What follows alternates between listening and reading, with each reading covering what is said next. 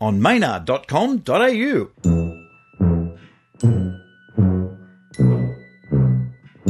Hey, you!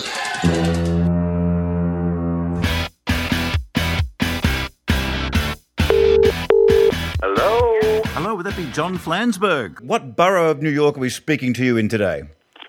Uh, I am in the borough of Manhattan at my friend's house. You've gone all fancy. All of New York's kind of fancy these days. Brooklyn has that reputation as being slightly bohemian. I think the rent here is cheaper than, than Brooklyn. They might be giants, the two Johns Flansburgh who we're speaking to and Mr. Linnell. They will be touring across Australia in November. Go see them. Here's a wrap up. They formed in 82 according to uh, Wikipedia. My favourite album of theirs is Apollo 18. My favourite track on that album is Fingertips. What's that blue thing last album was Nanobots. My favourite song on that was Tesla. Here is a mind that can see across space. Here is a mind soaring free.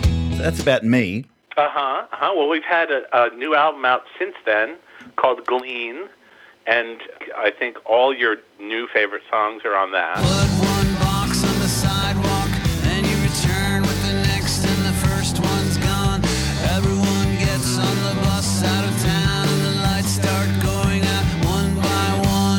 Update my software in my brain on that. Yeah. Although, strangely enough, we actually have two more albums coming out in the next four months.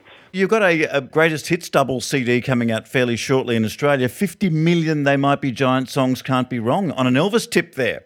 Yeah, John Linnell uh, cooked up that title. I, I love the title. I think it's very appropriate, especially considering the it's a double CD with like a got like 30 songs a disc on it, so it's oversized. How did you choose the ones to go on there? Did the two of you have an arm wrestle? How did you work it out? We did it the old-fashioned way. We let the record company uh, figure it out. The first disc is actually from a compilation that we did with Rhino in the United States a few years back, which I think was called the User's Guide. So that was kind of like a greatest hits of like the first 15 or 20 years of our career. And then the second disc was compiled by the Australian record company who were very thoughtful about how to do it and did a good job. There were some small revisions, but nothing too picky. Last time I spoke to you, you were uh, doing uh, the Australian tour and you were in Adelaide, and you were looking online at a pink guitar, a bright pink guitar. I don't know if it was a Telecaster, I'm not quite sure what. Oh, I know what it- you were unsure whether you were going to buy that, whether your manhood could take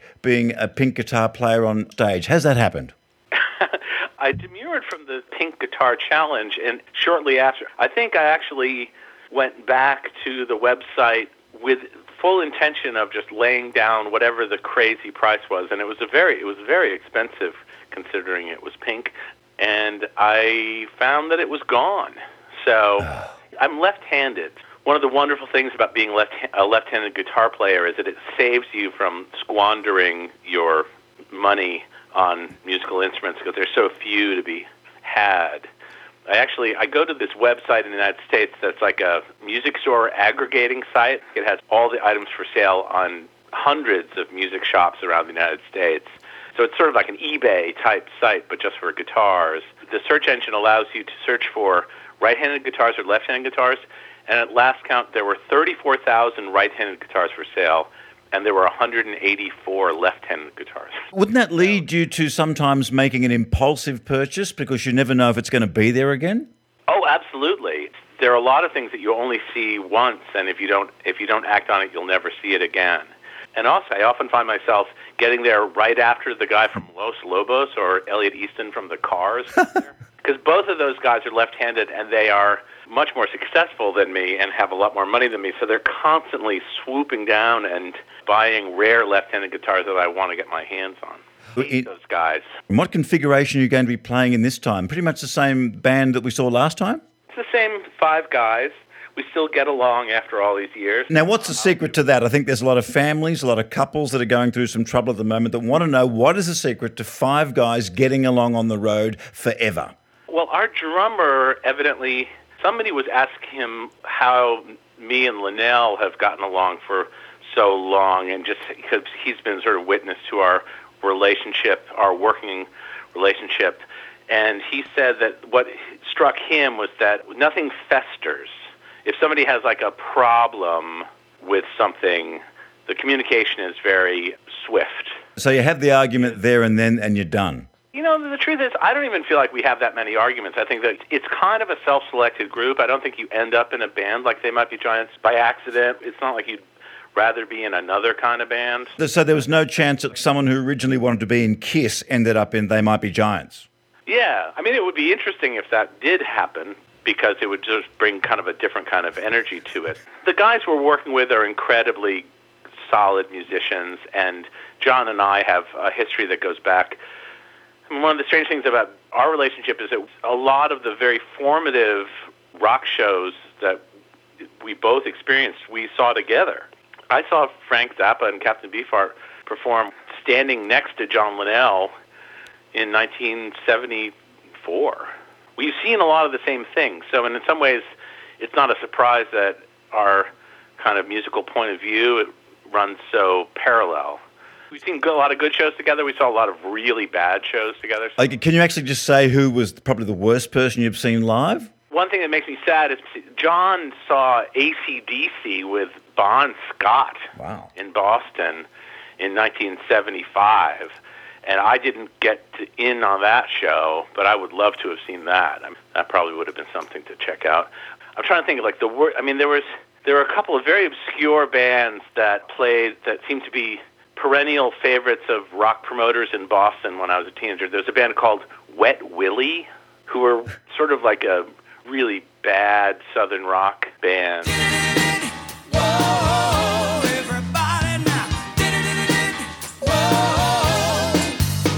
You guys go back so far, your, your archives must go back so far. Have you been surprised personally at the uh, quality that cassette tapes have been able to hold over the years compared to reel to, compared to reel to reel tapes? Because stuff on reel to reel has started falling apart, and yet you stick a cassette in, and it's like you just played it yesterday. You know, I haven't had much trouble with cassettes, and I haven't had too much trouble with reel to reels.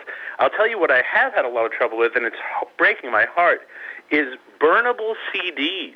So you'll burn one, then a few years later it won't play. I got into a CD burning very early on, like in the year 2000, and almost categorically, the, the ones that I made in 2000, 2001, they're all failing. And it's sort of like seeing the Terminator's face melt off. It's all gone mouldy and stuff inside.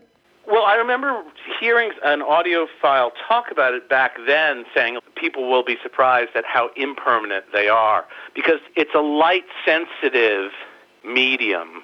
It's never really permanently fixed. The problem with burnable CDs is that they're never really fixed. So if any sunlight gets on them over a decade, it basically just erases the sound.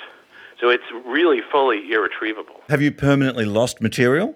Yeah, I've lost more material from the early aughts than from the 80s. Actually, now you're making cassette backups or maybe uh, cartridge backups.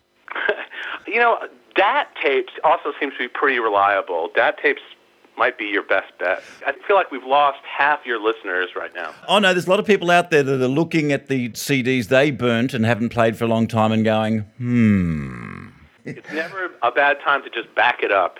Back it up on another burnable CD, and you'll just get another. You know, you'll have it for another five years. Till something better comes along. I want to point to the Science album because I do love the, the Science album, the Here Comes Science. That was a great album. Oh, thank you. Great for kids too. If we were to play a, a song off that, we've gone through the one about the sun, the controversial sun issue, which we all know about. But is there one on that that you think, pe- well, you know, it was controversial at the time. Is there one you think people could learn something from off that album that they don't think about normally?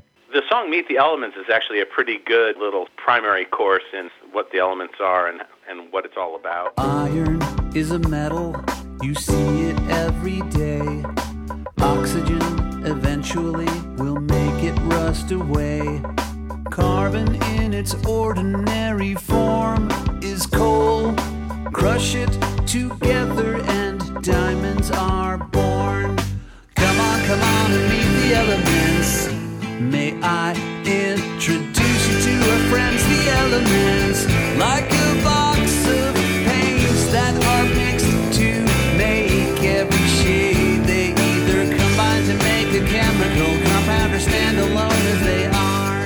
you, Mr. Flansburgh, what is your favourite element?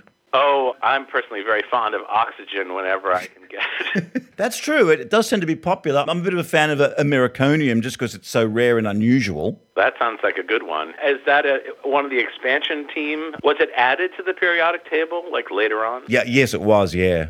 There's like a half dozen or so, right, that are all new. And they all have names like that. They're all like unobtainium The Science album was a really big challenge because it was like, are you familiar with the uh, concept of the Peter Principle? The idea of being promoted to your level of incompetence? That's where people naturally rise to the level where they keep trying to do things until eventually they get to the level where they fail. The people at Disney were very confident that we could do this science album.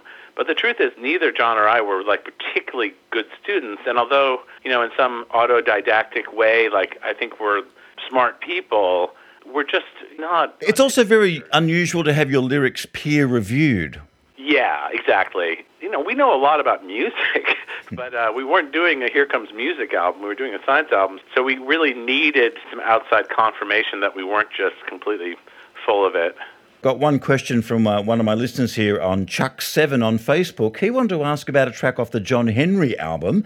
He wanted to know what the end of the tour is about. He had heard it's about Courtney Love, but wanted me to ask you. That it's old and it's totally over now, and it's old and it's over, it's over now, and it's over, it's over, it's over now. I can see myself at the end of the tour.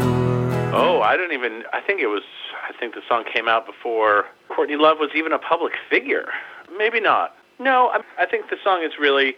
I, mean, I don't want to speak for John too much, but I feel like I feel like it's pretty easy to relate to. It's really just about the end of the road, really, realizing that there's there's nothing, there's no future in uh, an endeavor. It's not about Courtney Love. Pick a track that's on the upcoming greatest hits 50 million They Might Be Giant songs, Can't Be Wrong. Of the whole double CD, which one would you pick? I wish I had a track listing in front of me. Would you like me to read a couple out? Yeah, read, read a half dozen out. Dr. Worm, man, it's so loud in here. Anonym, Istanbul, your racist friend. The statue got me high. Play Man, It's So Loud in Here. That's a, that's an interesting production. And how did that one come alive? That was a really unusual one. John put the initial track together, and then me and Adam Schlesinger, I had done some kind of remix for some other song of ours. It was very drum based, and Adam Schlesinger was producing some tracks on our record, and basically said, you know, you're doing this song that's all about disco music and electronica, but it just sounds like a straight ahead rock song. Why don't you give it a more electronic treatment and give it some of that drive of electronic music, or really just like you know dance floor music. And so he and I just kind of set to making the track really have like its own electronic environment. The final version is really it's almost a remix of the idea before it even got into the world. Thank you, John Flansburgh. We'll look forward to seeing you in Australia. Go see them, people. You're going to have a lot of fun. Think about whether you want to be people or apes before you go. It could be a bit confrontational at the time. You're actually divisive as a band when you do that with an audience, and I love it. Oh, thank you so much. It's been a pleasure. Cheers.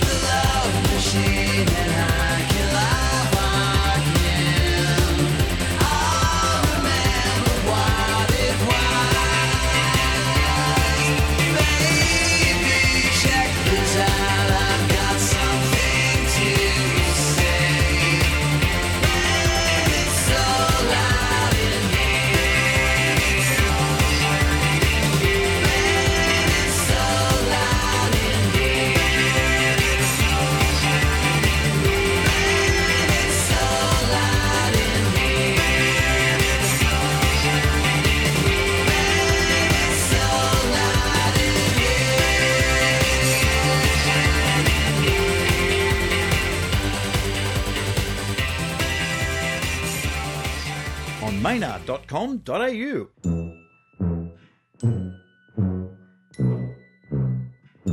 Hey, you!